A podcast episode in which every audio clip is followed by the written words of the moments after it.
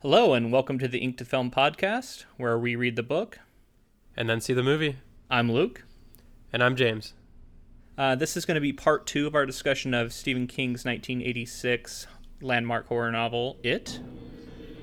Let's get to it.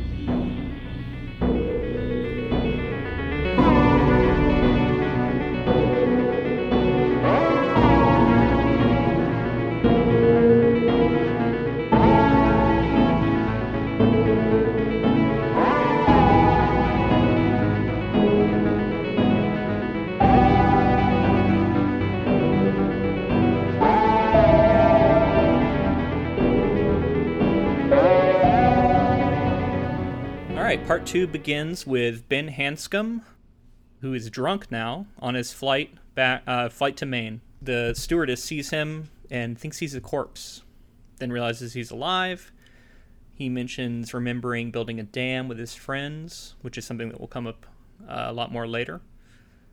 Uh, mentions needing a silver bullet to stop a monster, and wishing that he hadn't given away all of his silver coins to Ricky Lee, the bartender, from the previous section and then we transport in his memory back to the classroom hearing the bell. It kind of overlaps with modern the modern moment. And the it's a very transportative almost uh, hyper real moment where he is taken back to his memory of being in class. Uh, anything you want to talk about there? So first off, it's we're dealing with Ben Hanscom after having just drank a large stein of whiskey. Yeah. So uh, we're back to super drunk Ben Hanscom, and yeah, he's sitting on the plane, um, looking really gaunt. I guess like really like he's corpse like corpse. Yeah. mm-hmm Um, I thought it was really cool that during this section he kind of like we don't it kind of seems like supernatural in a, in a in a sense because he's literally falls back through time. Yeah, the way he So- describes going back through memory is is almost like like I said hyper real before, but it's it's almost like magical realism. Like it's it's something more than just a normal memory. It brought ideas of time travel to me, so it was like very it was, it was in keeping with that supernatural vibe that Stephen King's been threading in throughout. Yeah, so so in the classroom, uh, we get we get Ben as a kid who is heavy set, to put it kindly, and he's and he's thinking about Beverly, who he has a huge crush on. Um, he compare he talks about the other girls that he's seen and how he, he doesn't like them as much. Um, we get a description of her from his point of view, and then we find out about Henry Bowers, who demanded that he uh, would give him his test answers, and Ben refuses. The bell rings on the last day, and Ben escapes Henry because he gets out first. But then outside, he, he encounters uh, Victor Criss and Belch Huggins, who are two other bullies that are friends of, of Henry Bowers. And uh, yeah, we, we get some discussion of some murders that have been going on, some disappearances. We learned that the whole town has kind of a curfew that's been enacted. It, there's there's a lot of kind of jumping around. It's, it's not just one flashback. So we get like a flashback to the moment in class, but then we get a flashback to another time when the test thing happened, and then we get to talk about uh, when Ben's mother sits him down to have a talk about the curfew, and and asks him about sex crimes if he understands what that means. He says he does, even though he says he's lying. Um, he doesn't really understand what it means. And then I guess that section ends with uh, Ben writing Bev an anonymous uh, postcard with a haiku on it. I liked how in the first the first part of this novel we didn't really get much on Ben other than he was he was good looking now. He's a successful architect and he drank a ton of whiskey. Um, I liked getting to see what led to him becoming this this man that was like the polar opposite of what he had been as a kid. He was like we get into how he's like uncomfortable with his body and how he's insecure. Um, he's you know as any like 12 year old is afraid to talk to girls that kind of thing Right. so it's just cool to see his we i just really like how we're getting to view the characters from two total different they almost feel like two total different characters within the Uh, same book Yeah, I should say that uh, the bullies he runs into don't beat him up or anything at this point. They just are laughing at him, and we we just learned that he gets picked on a lot. And then next up, we we hear about the Kenduskeag, the canal, the standpipe, and Bassey Park. These are all important locations that kind of get introduced one after another. And then uh, we get the real confrontation where Henry Bowers does catch up to him with his friends Victor, Criss, and Belch Huggins. And he tries to carve a letter H into Ben's belly and does get the letter H. He's going to carve his whole name in, I should say. And this is, yeah, this is like the real bullying going down. And then Ben uh, launches himself over the railing, falls down the slopes into the barrens. Uh, Henry follows after him. They uh, crash through the underbrush. And then uh, Ben charges Bowers, kicks him in the balls. Um, there's just a big confrontation between these kids. Um, and Ben gets some really good blows in on Henry. And then uh, ends up running away after he kicks him in the balls and hiding. So throughout this whole second part of this novel, we're getting to see Ben. Like I said before, he's insecure and all of that, but I he's such a badass. Like he like multiple times, as we'll get into more of it, but like multiple times he like is scared to stand up for himself and all of that kind of thing, but he ends up doing it and doing so fairly successfully. I mean, he did get a letter carved into his body. Um, yeah. But other than that, like Pretty he, gnarly. he got pretty messed up, but he also messed the other guy up.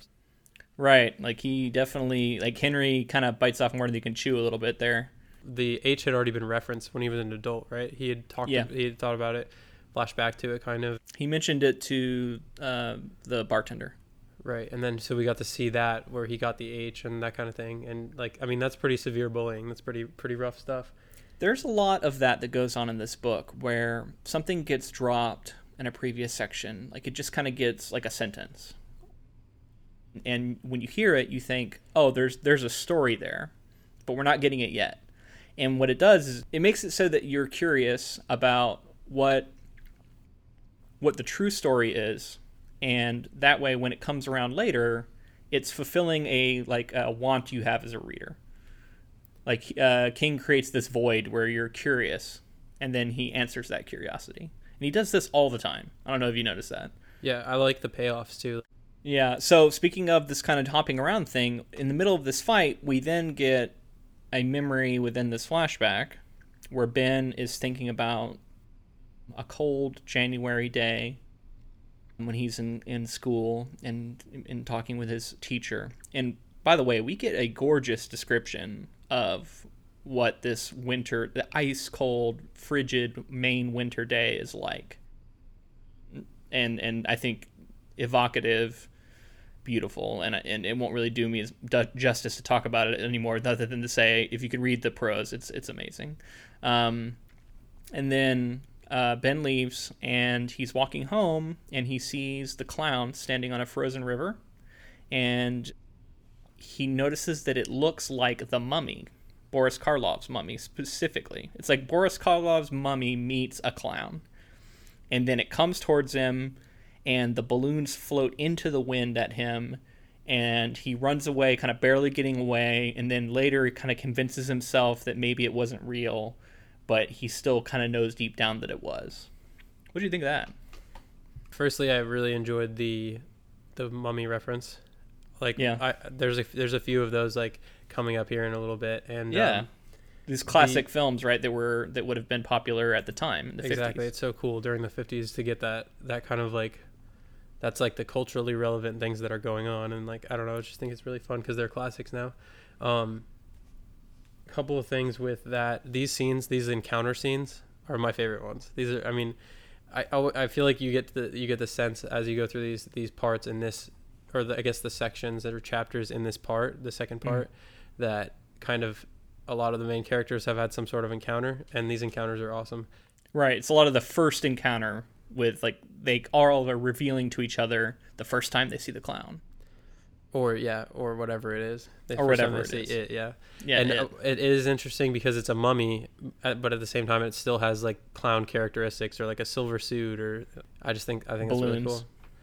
uh, the balloons is definitely a thing. The balloons weren't blowing around in the the. It was a blizzard basically out. It was really cold and the wind was blowing really hard, and the the, the balloons were floating out in front of it, um, which is is impossible. And he couldn't believe it. Something something else that I really like about these these scenes are how they're able to get away because so many people are disappearing and so many people are dying. To find out how these kids are like savvy enough or lucky enough to get away from it has, is really interesting so in the first episode, our first episode, you talked about how you were really curious to see a lot about these kids and how they met each other and, and, and that kind of stuff. Is did you feel like that this delivered on that what you were looking forward to? I think this delivered on on all fronts. Like I like I said, I had been looking forward to like seeing kind of the the adults move back towards Derry because they're all heading towards Derry, and then uh, I think every single one of those kids uh, who would eventually become the adults has like they paid it all off. Like i know so much more about each of the characters now because we went back and had at least a, a little section of them as a kid and kind of what they were going through during that age and that time. Yeah so I, I mean i thought so too. I think i think like i said before king creates curiosity in the reader and then delivers on it and this is an example of that uh, so ben also overhears the uh, bullies interact with um, a stuttering kid that he recognizes as stuttering Bill. But he's hiding when it happens and doesn't come out right at first. And then we get um, a new part where it's kind of switches characters real quick, and we get Bill as an adult, also on a plane, and he's also uh, remembering, and he starts talking about a bike he called Silver, uh, he remembers showing it to Eddie Kaspbrak. He thinks he remembers that the bike saved his and Richie's life one day, and we get the house on Neibolt Street mentioned, which is another important location. And then once again, we kind of get this transportative flashback where all of a sudden we see him riding silver in the 50s. And uh, we get his memory of uh, uh, Richie and how Richie's mouth always gets the better of him and how the bullies beat up Richie one time because he like basically like smart smart talked him. And then once again we move back to the river. It keeps coming back to the river, I would say. A lot of these like little asides all kind of circle back around to the river. And now we get the point of view of Bill at the river and Eddie's having an asthma attack after after the bullies come over and like kick apart their dam they've been making and he's trying to calm down Eddie, and he thinks that Eddie's gonna die because he's choking and like can't breathe with his asthma. And then finally, Ben Hanscom appears, all beat up from the woods, and he says, "Ben, you need to stay with Eddie. I'm gonna go get his medicine." It was cool to see the introduction of the characters. Kind of, they knew each other, but seeing them meet and interact for the first time was interesting the thing with Eddie and the inhaler, I can tell is going to be a through line. It's going to be he's his inhaler is going to run out. His something's going to happen, and they're going to need uh, some sort of assistance. He's going to be kind of. I, I don't want to say that he's going to be like a hindrance, but he's going to be an issue. I feel like like he's going to be a liability potentially okay. in the future. Um, I thought it was cool how the store clerk interacted with the kid and how he like we kind of got the store clerk's perspective for a minute and how he like had dealt with Eddie's mom, who was kind of a pain in his opinion. Yeah. And he's like, I could have ripped her off. I could have, I could have taken more money for it because she was, she's convinced that something as cheap as his, as his asthmatic medication should, it basically the asthmatic medication isn't going to work because it's so cheap. And he's like, well, I should just charge her more. Yeah, but we we we learn um, in that section that the hydrox mist that he's selling them is actually just tap water with like a little bit of like like a chemically smell in it, essentially, yeah. to fool them. So it's a placebo, right? And we get confirmation from the pharmacist, and it's kind of fucked up too because the pharmacist just decides to do it essentially, and and and and sell it to them even though it's not real. So that kind of puts the whole thing into a new perspective because we know that what's going on with Eddie is in his mind and and it's not a physical ailment he actually has. So Bill returns to the Barrens, uh, gives him the aspirator, which he breathes in, and then immediately starts to feel better, um, as the placebo effect uh, is in full swing. Um, and then they kind of all become friends right in that moment. They uh, they laugh and they talk about wanting to come back and build the dam tomorrow, which Ben has a bunch of ideas about. Um, he seems like preternaturally good at designing the dam. And then uh, Ben convinces Eddie to like spill chocolate uh, milk on his shirt to to hide the fact that he's been bleeding, because he um because he got punched I think by by one of the bullies, gave him a bloody nose. And then okay, then we get on to Bill here, and he's talking with his family, um, and he is talking about the cold that's between his parents now, and we get this kind of contemplative part where he's realizing the rift that exists because of his dead brother and the stress it's putting on his parents' relationship. And then he uh, creeps into his brother's room and opens up a photo album. What do you think of this part? Again, this is the first encounter Bill kind of has. Another Mhm. great scene. Um, the the kind of the gap that's left behind by Georgie. This is something that I had said in the first episode. That I was interested to see like how how Bill had uh, dealt with the death of his brother and how it affected like his family life and stuff. And basically, he doesn't have a family life anymore. His his parents are like they ignore him. They're Mhm. sad all the time. Um, so he kind of just does whatever he wants and tries to stay out of their way. Yeah, we hear about this room being kind of a shrine, right? Like it's it's untouched, and I, I mean that's something I've heard of in other places too, as being common for for people who have a, a child die that they kind of keep all the stuff, and and and uh, he he goes in there and gets yelled at one time for trying to take a toy out. I think it was. Well, that was that was Bill's dad, right? Bill's dad went in and he was gonna get rid of all the old toys and stuff, take it to Goodwill, Oh, okay. and then uh, and then sh- the mom saw that he was doing that and Yeah. really wasn't happy about that, so he put it all back exactly where it was, and yeah, it's become a shrine to him. Yeah. Uh, and so I should say in the photo album, he, he what freaks him out is he sees a picture of his little brother Wink, and then he like throws the book on the ground, and then blood spills out of it as he like runs out of the room.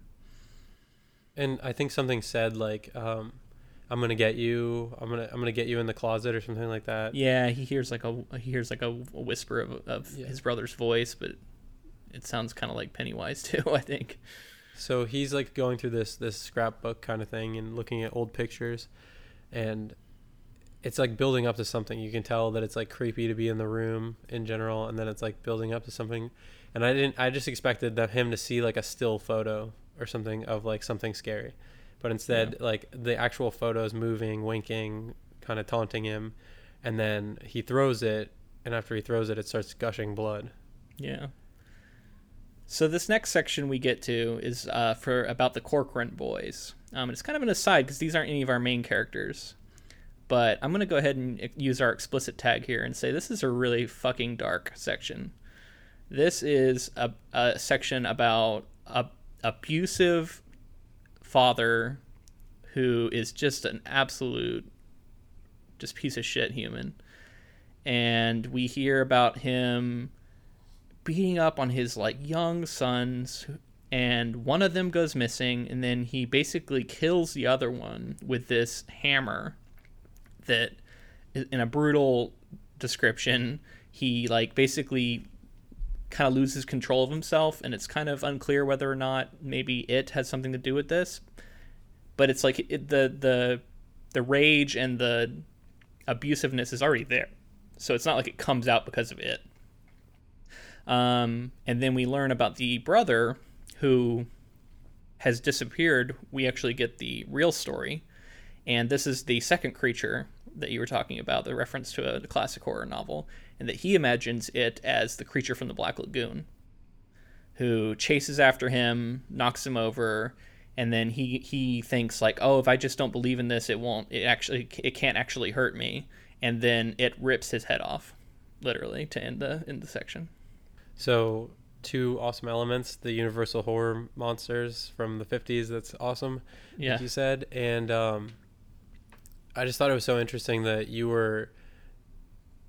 This is kind of like a through line where it is like you're saying, like he's like preying on these people who are already violent or already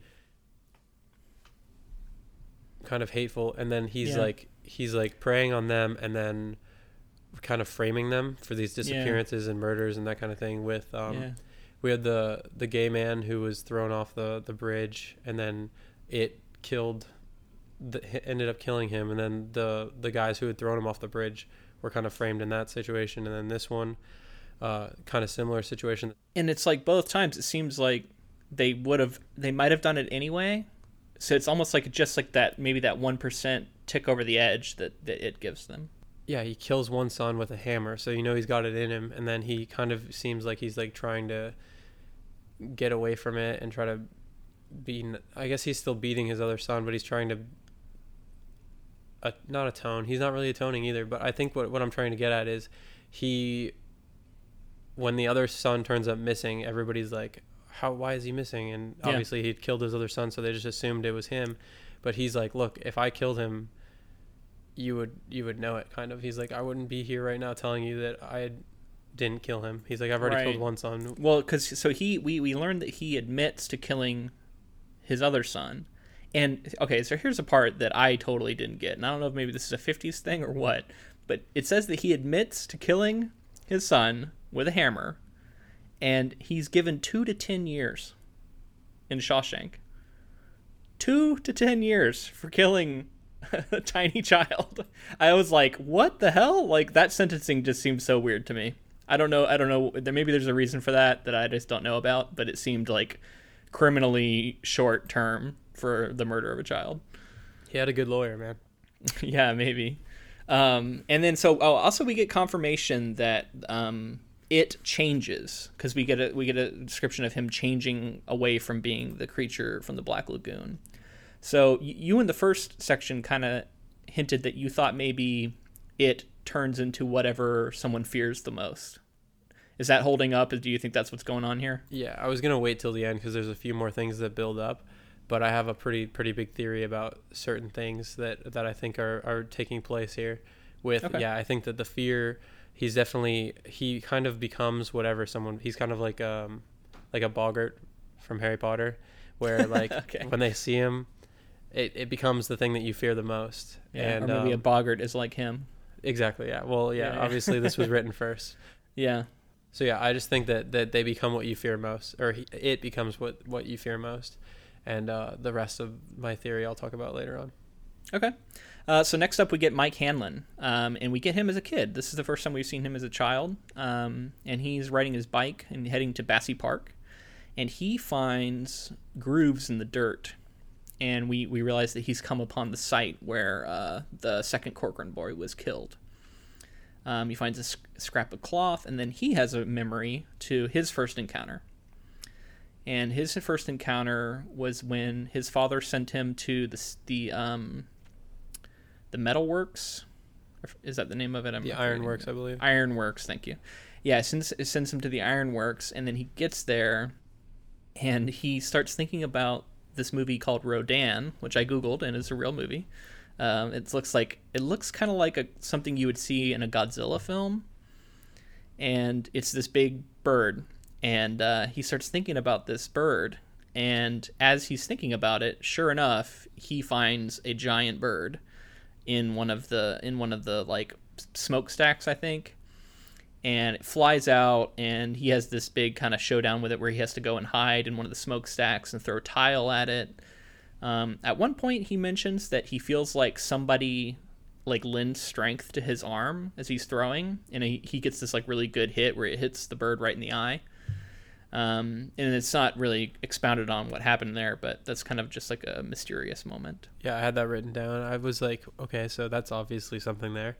Um, Yeah. This scene was crazy because before it had been like, oh, it's becoming like some sort of scary monster that people would typically fear, and then in this Right. case, it's it becomes this giant bird, and it's got you know it's And it's flying. it's an aerial threat now. So And it's huge too, right? Like it has like ten foot wings on each side and everything. So as soon as they were doing this, I was like, okay, so it can become like, it, it, it can basically be a dragon if it wants to. It can be something Yeah. super super dangerous.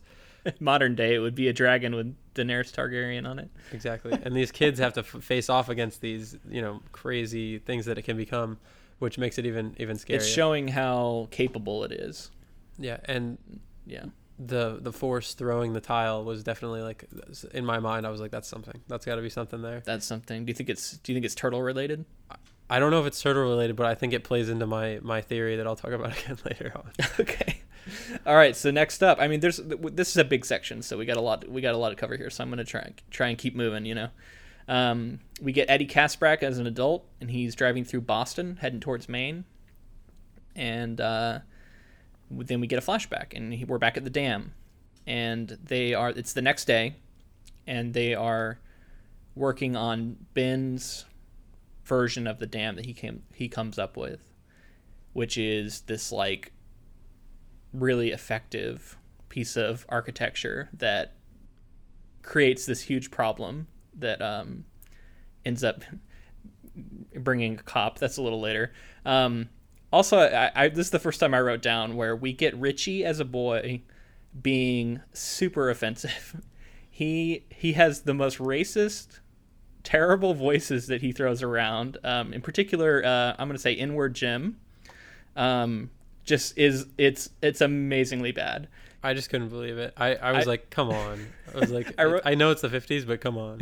Yeah, I think I think I do think Stephen King is trying to make a point about um, how ignorant people were about race, and especially like white boys in the 50s in a north a New England town.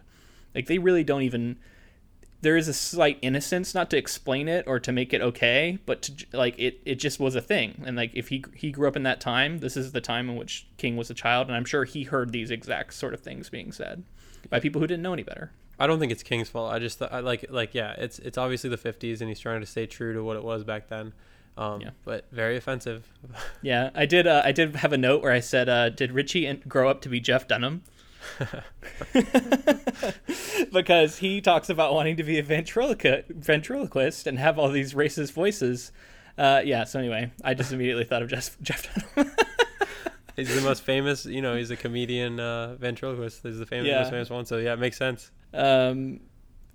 Anyway, I thought this was similar to a little bit like hearing about a, a, a kid who like dresses up in blackface because he wants to dress up as Martin Luther King like it's a lot of kids who just don't understand how racist the thing they are doing is and it's like there's a slight innocence there. And it's clear that richie is parroting things that he is hearing on tv like that's that's what culture was like at the time. It's like watching mad men right? And seeing and seeing this kind of stuff and seeing right. the sexism that goes on there. It's it's it's it's cementing it in the 1950s culture um, but that doesn't mean every time every time he busts out some of these voices, I just cringe so hard.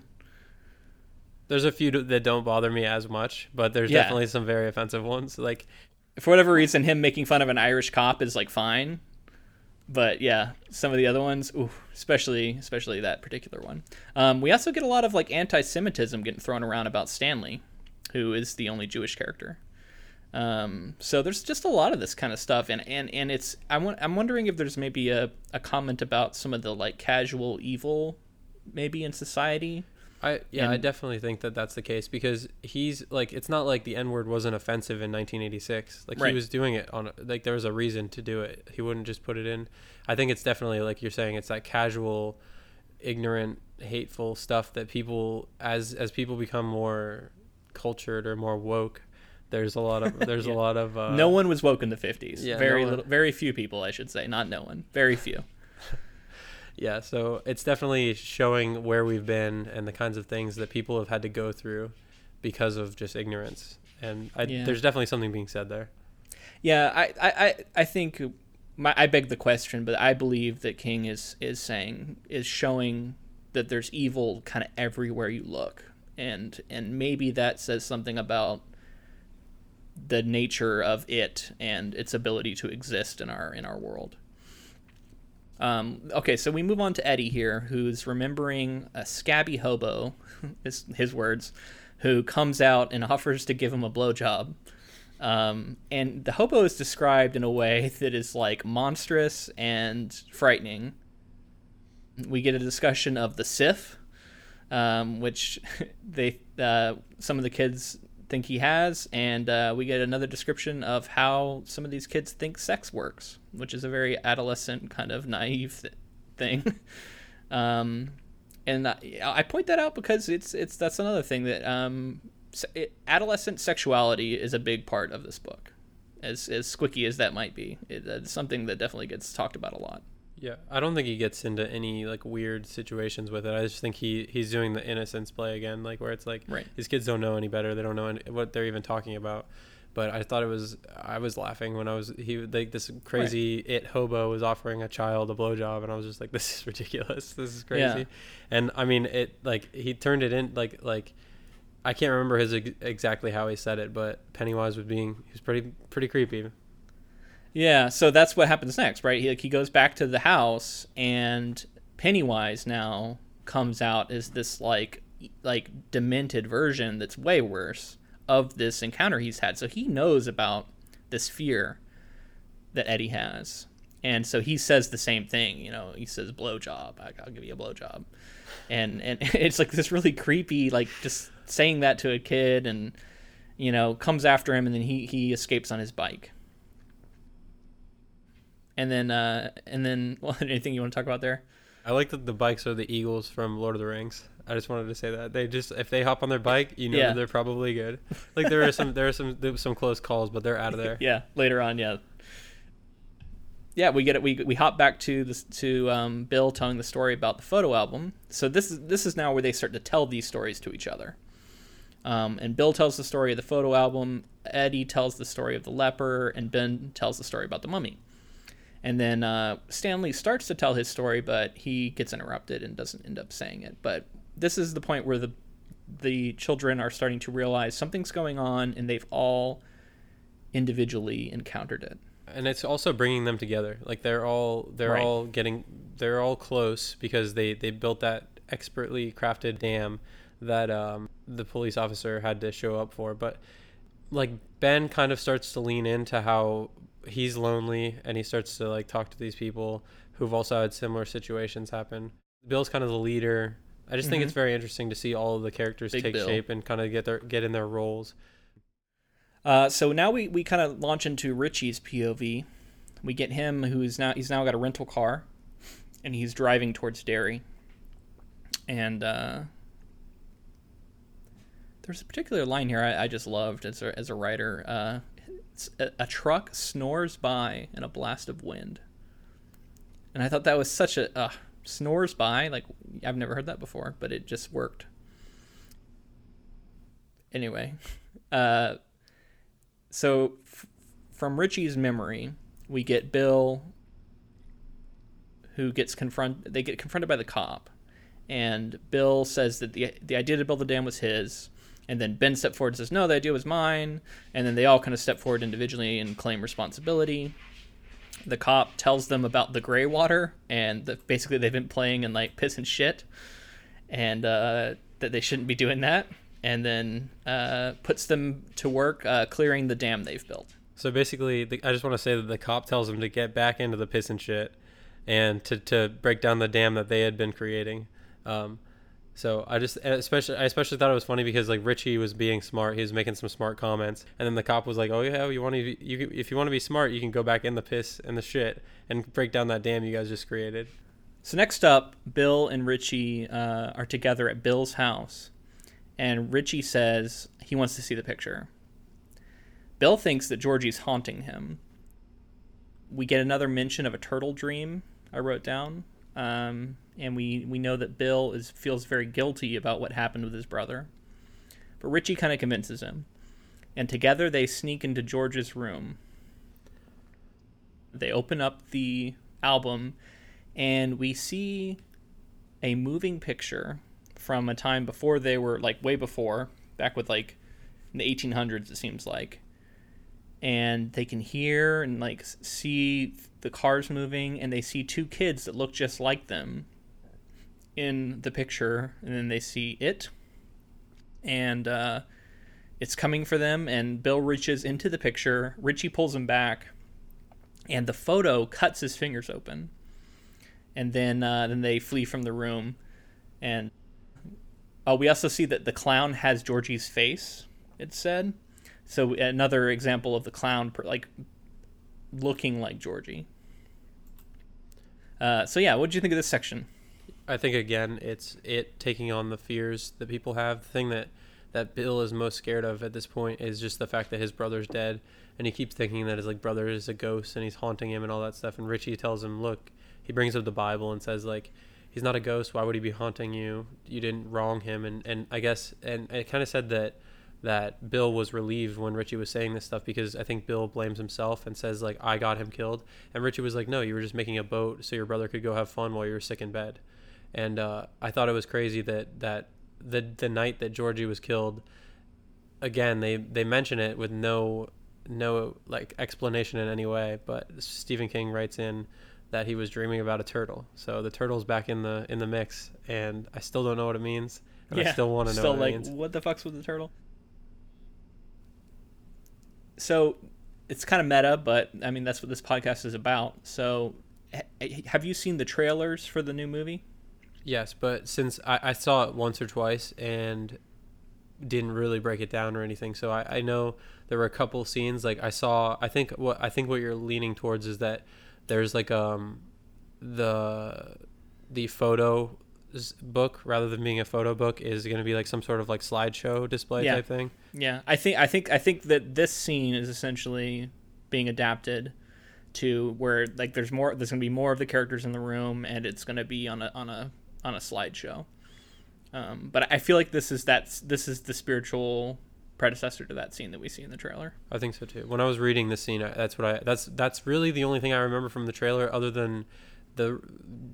I don't really know if I should even say it, just in case people were reading the book and don't want any spoilers from the trailer. So, there's one other part that I remember that I don't want to say right now. Okay. Yeah. Um, so next we get uh, Richie, Ben, and Bev. This is another thing where it kind of jumps forward and then he kind of comes back to explain how this happened. But we learned that all three of them have gone to see a horror movie together. And uh, so we find out how this happened. Essentially, Richie calls around, tries to invite everybody else to go see a movie with him because he he, um, he gets some money. He had to mow the whole lawn and he made That's only right. two dollars, two whole dollars. and then but like nobody can go with him um and and then he finally like lands on on ben and ben's like oh sure i'll go you know and, and is is happy to go Yeah, because he's lone. He's, he's their new friend and he's lonely. he's lonely he doesn't do anything He had to look up the phone number in the phone book because he didn't even know it, and then he was able to get him. So yeah, Ben's happy to go. and then on the way to the theater it seemed like he's kind of playing with his yo-yo and he encounters uh, beverly and they have a little discussion about the yo-yo and bev shows him a bunch of tricks we learn that she she's like quite skilled with the yo-yo and we get an impression that like maybe richie doesn't have a crush on her like like ben has but he definitely has like an attraction. And he kind of essentially invites her to come to the movie like it's a date. And she even points out like oh this is this a date? And he says yes. And we, we kind of notice that richie's kind of smooth in his own way. Like he uses a lot of dumb voices to like give himself like uh, confidence but he he absolutely isn't like ben who like can barely speak when he's in her her presence. And then so now they're going on this date but then they meet up with ben who is completely flabbergasted to see that Be- like beverly all of a sudden is coming to this movie with them. And they go see a double feature in the theater and we learn that the bullies are also in, down in front of like down in a different row watching the same movie as them I mentioned in the first first episode of this podcast that I was hoping that Beverly, I kind of got the the idea that she would be like her own person, whereas like what we got in uh, in her adult life is that she had become submissive to a lot of like the things. She kind of ended up with her dad, like the guy that she was Right. married to, ended up being very similar to her dad. So she she was different when she was a kid. She was more of like a free spirit and kind of had her own um, individuality, whereas later on she she seems to like have fallen into a pretty rough relationship where she doesn't really have that. Um, so I was excited to see her how I hoped she would be. She was exactly how I hoped she would be. So she was cool. Um, this is really the first part that we get of her, other than her Yeah. running away from her abusive husband. So I like her character a lot. I think the difference between Ben and um, Richie's attraction is that I think Ben is like in love with her. Like he's that's why he's like and he's also like insecure about himself and that's why he can't talk to her and that kind of thing. But and Richie just is kind of realizing that like oh she's like he's kind of finding himself as like he's like going through puberty and he's like oh she's an attractive girl kind of thing.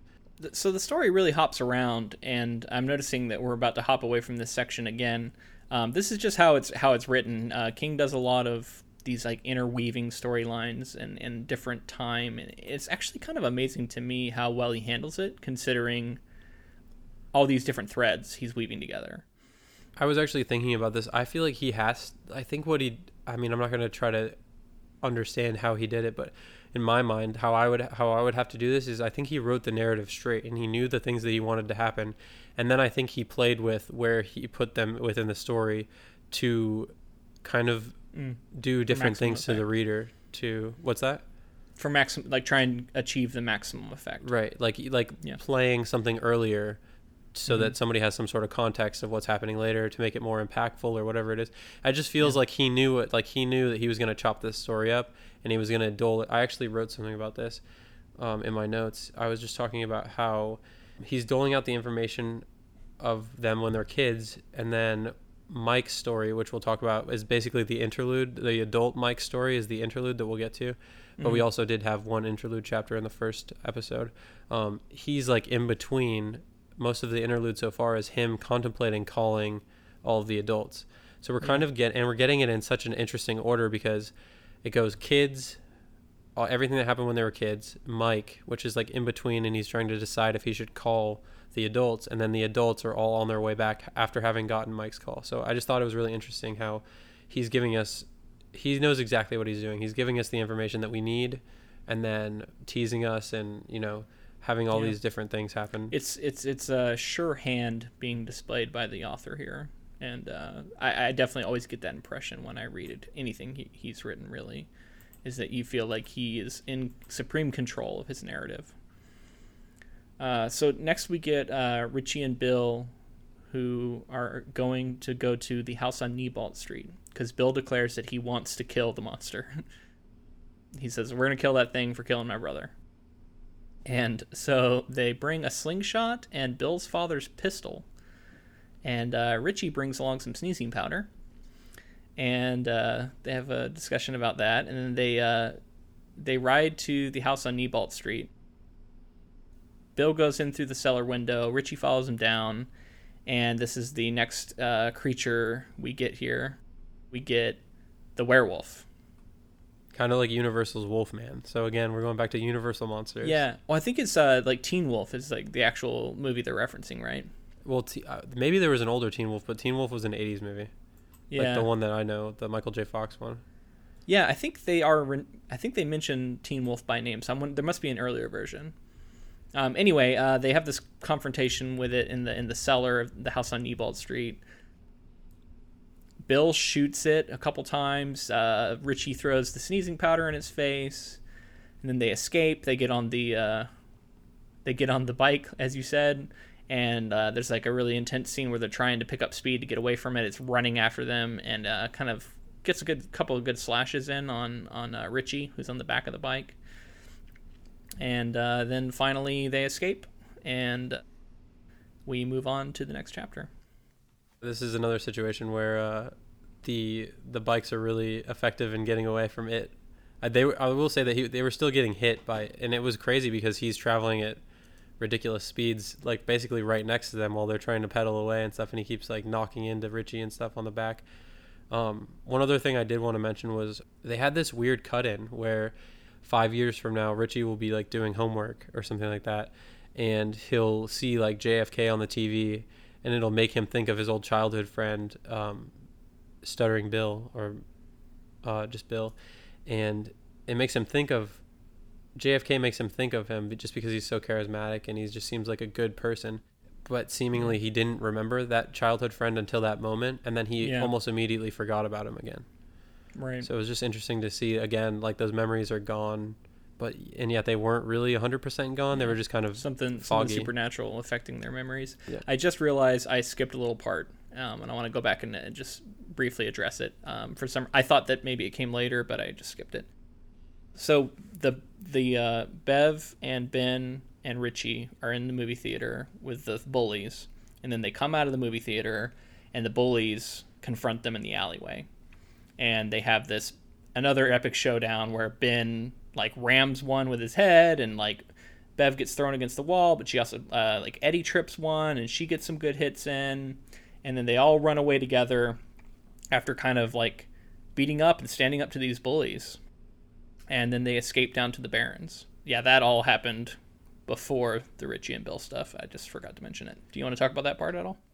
This is what I meant by Ben being a badass. Like he he knows somehow like off just by sheer knowledge, he knows how to make this like it, was a it was a piece of architecture that like had a name. It was like a specific dam that had a name, and he knew yeah. like the theory behind it without having having ever read about it or anything like that. And then he's also stood up to the bullies. I mean, he's afraid to stand up to them, but that's understandable. But each time he does, he's he's able to get his own licks in. And then this time, he's kind of motivated by the fact that Bev is there, and he like slams one, and and like he just, I think he was awesome. And yeah, Richie Richie trips one. Everybody gets in there. Um, yeah. And I thought that was cool to see the Losers Club because I think that's Richie called them the Losers Club after that. Yeah, that was the first time that they had called themselves that. So I thought that was cool that the Losers Club stood up to these these bullies who were older than them. I think it's kind of another moment of solidifying their friendship too, right? Like after this, they've been to battle together, kind of, and, definitely, and they're they're now gonna be even closer. There's also there's also one more part. I, I believe it's it's right here. It's it talks about when they get back to the Barrens. Um, Bill shows up with another another kid who he had like mm-hmm. went to speech therapy with or something like that, and he shows up with another kid, and they they see him, and and um, I think it was either Richie or Bill that were like, this kid's like here, and he might come and poke in and hang out a little bit sometimes, but he's not part of the losers club. He's like Beverly mm-hmm. is, and this kid is not. So I just think like they'd already like solidified the group kind of just because of like um, similar circumstances, like dealing with it and kind of just like how they mesh within the group.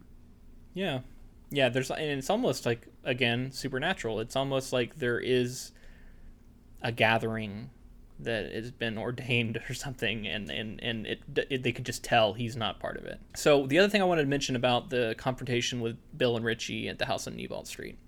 He when he throws the sneezing powder into his face and again when he starts using this cop voice both times it seems to have this like really powerful effect on it and like hurt it more than anything else that that they're doing. Hurt it more than even the gun seems to hurt it.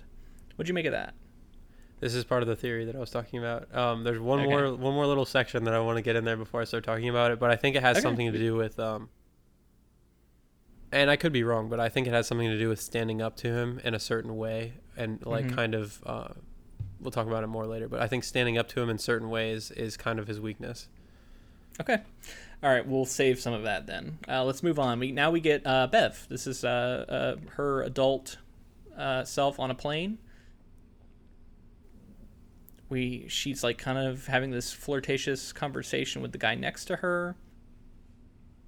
We and then we get a description of what the night was like when she left Tom, her going over to her friend Kay's place, and we learned that like her friend Kay has been seeing this coming and is really glad that she's finally uh, decided to stand up for herself.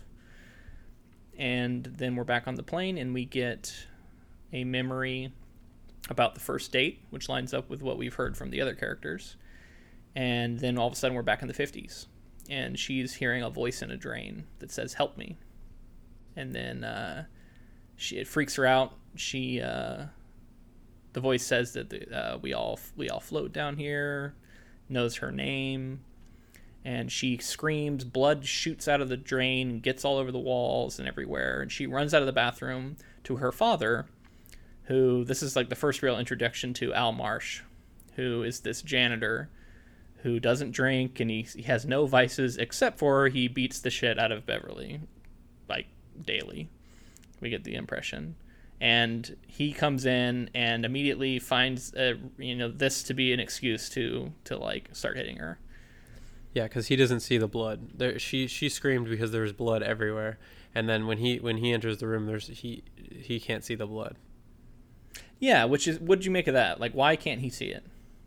I think it has something to do with the same reason why I think it preys on children. Like that's more than anything. Yeah. Usually he's preying on children. I think he has power over children, and I think that's part of the reason it has something to do with it's similar to the fact that they all forgot once they were adults. They all something happened as an adult, you just don't have that perception that you do when you're a child. You just can't perceive certain yeah. things.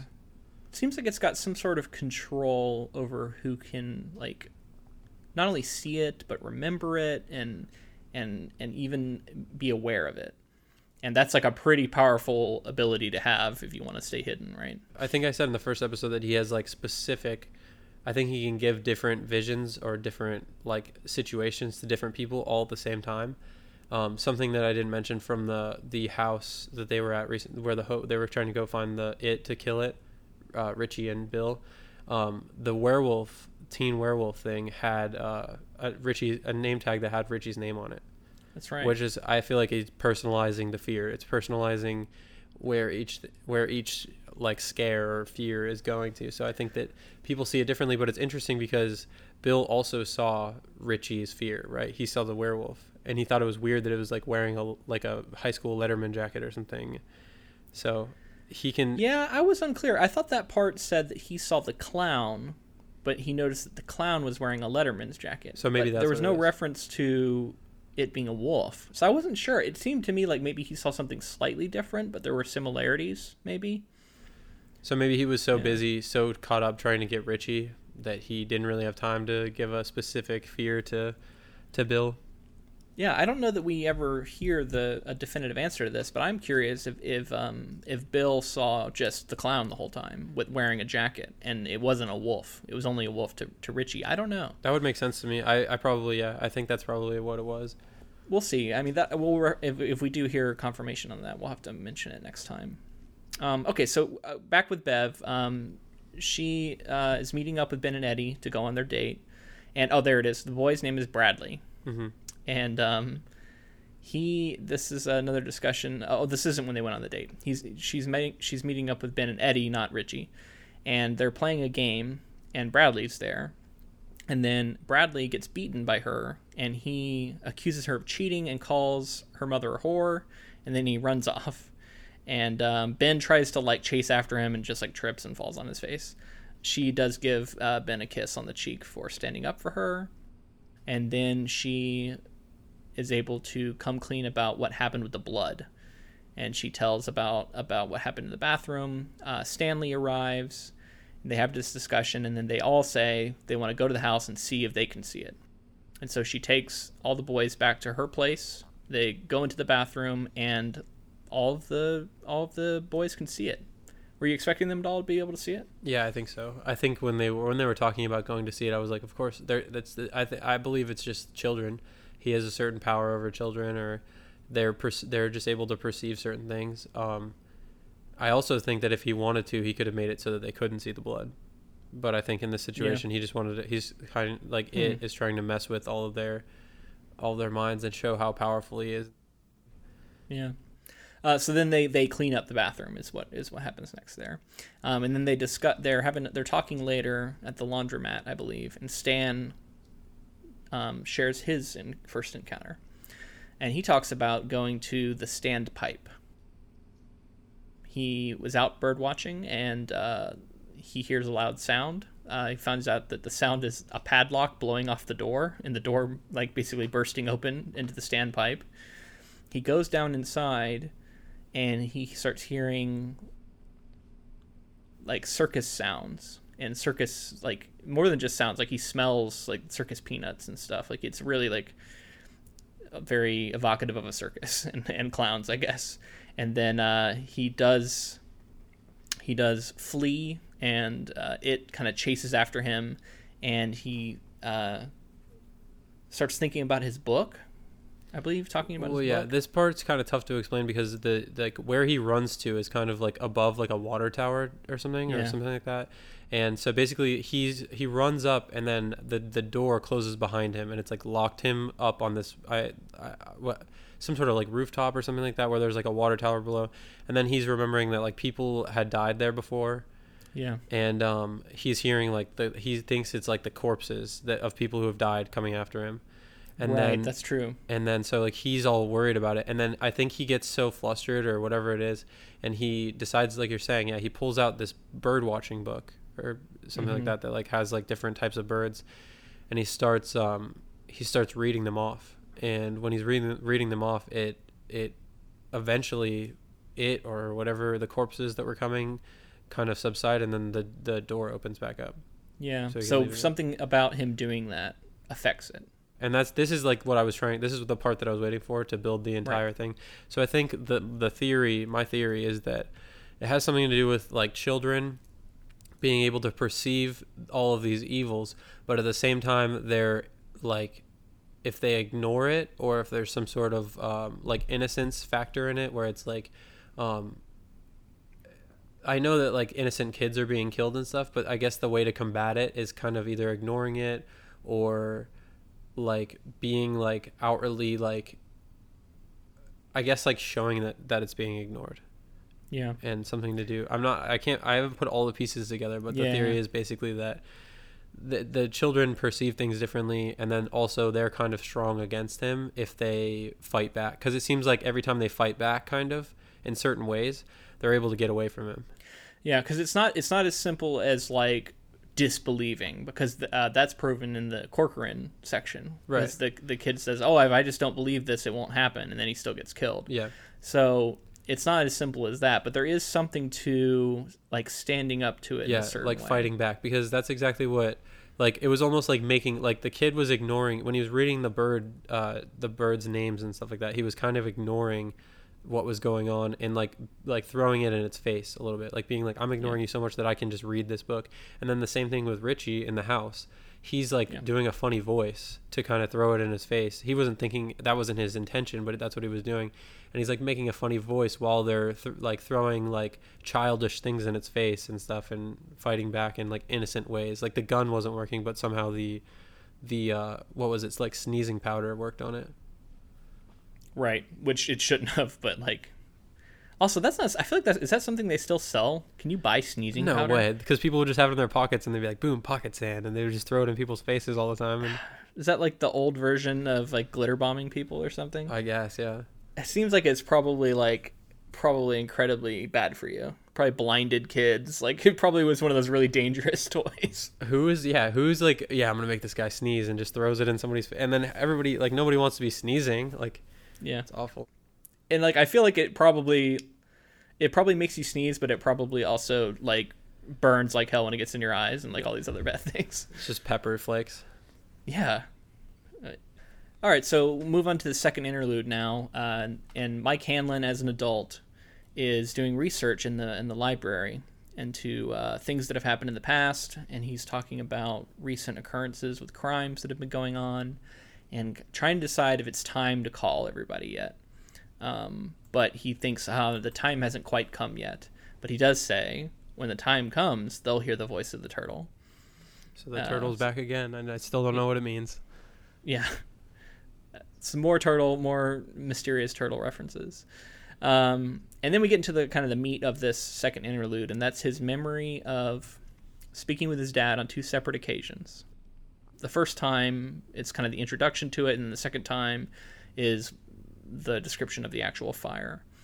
But we hear about uh, something called the fire at the black spot, which we've heard. I don't know if you remember, that's referenced earlier in the novel, too, in the first interlude, I think. yeah i remember that So we we hear about Will Hanlon, his father, who we actually have met in that other section. He's who sent him to the go to the ironworks, Kitchener Ironworks. Um, and Will starts talking about when he was in the army and on base, uh, how the Sergeant Wilson, um, who's this huge racist asshole, um, makes him dig a hole and then fill it back in and then dig a hole and fill it back in and then he shits in the hole and he makes him fill it back in. And it's just this like this cycle of just like somebody once again somebody just like exerting dominance.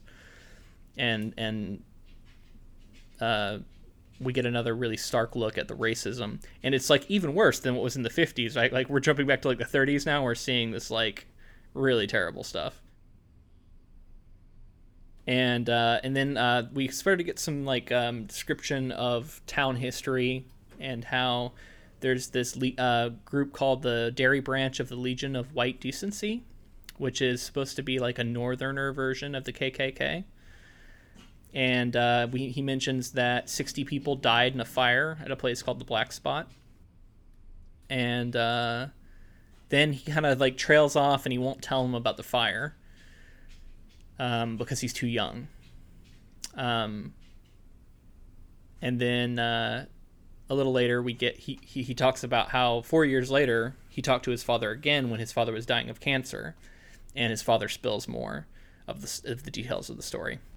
Yeah, so I did some research because I was curious, and um, the Legion of White Decency appears to be something that King made up. And what's odd is I was able to find a lot of references to the KKK being active in Maine during that time period. Hmm. So I was just curious, like I don't know why. I would be interested to hear if he's ever spoken about that, like why he felt he needed to kind of in- invent this new group that is basically the KKK. Um, Yeah, it's weird. but not the KKK when they were active up there. And it, it might be one of those things. Maybe I just don't know enough about it. Maybe there was like a a small group there that called themselves that. It's just not on the internet. Um, tough to say, but I thought this was really, and we'll talk more about it as we go. But it was almost uncanny to read this part, considering what's going on in like Charlottesville right now, yeah, exactly. I mean, I, or what just happened in Charlottesville. I was. should This say. is obviously written in the '80s, and it's talking about the '30s, and yet it's still so culturally relevant. Yeah. So we get the next part of the story, and this is where it gets really dark, um, where we hear about essentially all of the uh, the black community that's in Derry, which is pretty pretty small, um, but but but substantial, are relegated to this like shack. They're like driven out of town by this like by these like old white assholes who are all part of this KKK club basically, and uh, they form this they decide to like make it their own. They take this old shitty shack and they make it into like a hoppin like nightclub that like all of a sudden all of the young people in town want to come to. And of course the old racist white guys get really upset about this. And we get a descri- description of one night where they show up with torches um, much like the torches that were being wielded in, in charlottesville The, recently the tiki torches.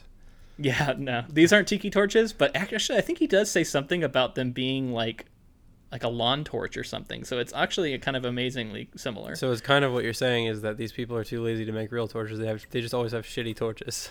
right, apparently. And and and and uh yeah, they throw their torches into the club. Um and then we get this description of this horrific fire that breaks out. And Will, uh, Mike's father, is inside when it happens. and we see people freaking out and like he gets trampled at one point he climbs up out of the window instead of going to the front door because he, he recognizes that it's like a death trap to try and get out and he's able to escape him and some of his friends and then when they're outside um, the racist sergeant shows up in a um, from before who made him dig all the holes uh, shows up in a truck and basically is like incoherently shouting orders that don't make any sense. And so they like punch the guy take the truck um, i think this is will's friend not will himself um, runs it rams it into the side of the building and is able to kind of open up a way so that some people can get out but it's too late for 60 people we hear and there's some just horrific descriptions of of people on fire running around. Um, he sees one woman and he says that her, her eyelids are on fire which is just a crazy detail. Thank you stephen king for that. And the other thing i wanted to say about the section is i think the framing device king uses it works so well because he frames this as um, the, the father telling a story but the father is like drugged out. And because the father's drugged out he keeps thinking he's talking to like his friend instead of his son. So because of that king's able to sneak in all these details that he probably wouldn't tell his actual son. And it also gives it kind of a dreamy feel. Um, it's really just an amazing it might be my it might be my favorite part in the whole this all of part two. Uh, i don't know. It's definitely up there. I, I really this, this is a really striking section to me It was affecting because we're w- with what we're dealing with here. You could see something like this happening, just hateful, right like bigoted people just doing these awful things because there's and there's really no reason. Like what they they weren't hurting anybody. They were in a club on their own. People were Yeah. choosing to come there. No one was being forced to show up, and it's just like the hate just comes in and just has to ruin it. And it's that evil that's in society, right? Yeah. And it's sad to say that like King is highlighting the evil in society at that time and lo and behold that evil is still strong going strong today. Which uh, it it kind of makes this novel timely in a way, at least to me. It definitely feels like it was written very very recently. Like I said, I think I said that in the first part is that it doesn't feel like it was written in the 80s. Right. Yeah, 30 years ago. Over 30 years ago now. But yeah, so then the last bit that we hear is Will describes that he saw balloons tied to the wings of a of a bird that picked up one of the Klansmen in its claws, not somebody else. So I thought that was really interesting because that to me was a turn, like that was a surprising turn. Like I thought it was going to have something to do with the fire. But instead, it looks like it just kind of preyed on one of the Klansmen at the end. Well, isn't it kind of vague? Like it, like how didn't wasn't it kind of like like it might have been an accident with the torches? Like they were hateful. The, the people were trying to like ruin their day and all that stuff. But I don't know. Did they say that somebody out and out threw it on the on the kitchen? Because I think that it. Yeah. I think it may have had an influence in that situation. I think yes, I absolutely think there's there's an impl- there's an implication that there might be an influence, but we do. It's weird because it's like Will says that he wants to believe that they didn't mean to actually do it, that they they just wanted to scare them. Like he wants to believe that. Now, what that says about what actually happened, I don't know, but from what from what I gathered, someone does throw it in there, Yeah, and it's almost more like Will just doesn't want to believe that of people that they can be that bad. I could see that. Okay, and then yeah, the very end of interlude two, we get uh, Mike back in present day. Falling, he's fallen asleep in the library, and he wakes up and he sees these tracks that have come up to where he's sitting at a table, and there's a balloon with his face on it, and the eyes are gouged out, and then the balloon pops, and that is the end of part two. Something else I wanted to mention from this part here was the fact that what Mike had to fight, the thing that he was fighting when he was throwing the tile and all of that, was basically the same thing that his dad had told him about. Yeah. So did he inherit that fear from his dad? Was it the same? You know, was it the same thing? Was it that giant ten foot wingspan like bird? Yeah, that's a really good question because it seemed like something coming out of that movie they saw, Rodan. But this happened way before he was even born. Mm-hmm. So how why would it also be a bird? That that is a, like an open I think an open question. Yeah. Time traveler. Yeah. Yeah, um, or I don't know. I don't know. Maybe maybe they have a fear of birds runs in the fa- the Hanlon family perhaps. hmm They don't like that Alfred Hitchcock film. Yeah. Oh, so I, I did want to mention that uh, typically we'd like to look at our our inbox and see if we've gotten any any uh, feedback about this about the first part, and then we could talk about some of that. But because of uh, Apple taking a little while to approve our podcast, we ended up having to record this uh, on the day that the first episode dropped. So we haven't had time to do that. But if you want to get in feedback for the next episode, you should have time. And uh, and then if you have anything for the first episode, we might talk about that too. So, uh, and if you want to send that to uh, inktofilm at gmail.com, that's where we get it. You can also find us on Twitter at inktofilm on Twitter. Uh, on Facebook, you can like us. Also, Ink to Film on Facebook, and yeah, just like us. like us, please. You know, we're good guys. no, but you can like our page too. That would also be good. Uh, we got the we got the website up and running now. Uh, it's uh, inktofilm.com. We were able to get that domain, so I'm pretty stoked about that. And uh, oh, we should definitely say uh, thank you to Ross Bugden. Uh, he has a YouTube channel that we were able to get uh, our intro music from, and uh, we want to thank him for allowing us to to use it. And then just one more thing we wanted to address is this is our first project here. It um, we're we're covering the book, and then as soon as we're done with the book, we're gonna go see the film as it comes out. Um, and in the future, we're hoping to do other projects. We're hoping to do Oh yeah. other books that are being adapted to films and coming out in theaters soon. And maybe eventually we'll do books that have already or films that have already come out, but we're not really sure yet. Yeah, I think. Yeah, if you have any suggestions, absolutely send them in. I, I do think um, we're going to have to do that because it will be impossible to schedule otherwise if we're if we're always trying to look for a release date and everything. I think we're going to have to do some some material that's already out there, which will uh, which will be good because that will allow us to dive into the to the movies a little more um, in the future. I'm really looking forward to jumping into the movies, guys. We're, we'll we'll be there soon. yeah, maybe a little more in your uh, in your wheelhouse, I guess. Oh, we did want to say if you enjoy this, make sure you subscribe so that you can keep on top of uh, whenever the new episodes come out. Um, leave us a review if you're feeling generous, because that would really be uh, be helpful. Um, and yeah, I hope you I hope you've been enjoying this. Um, we got we got three more parts to record here for for it, the novel, and then we'll go see the movie. Yeah, thank you guys for listening. We're having a great time doing it, so hopefully you're enjoying listening. All right, guys. Uh, hopefully, we'll see you for the next episode. Thanks a lot.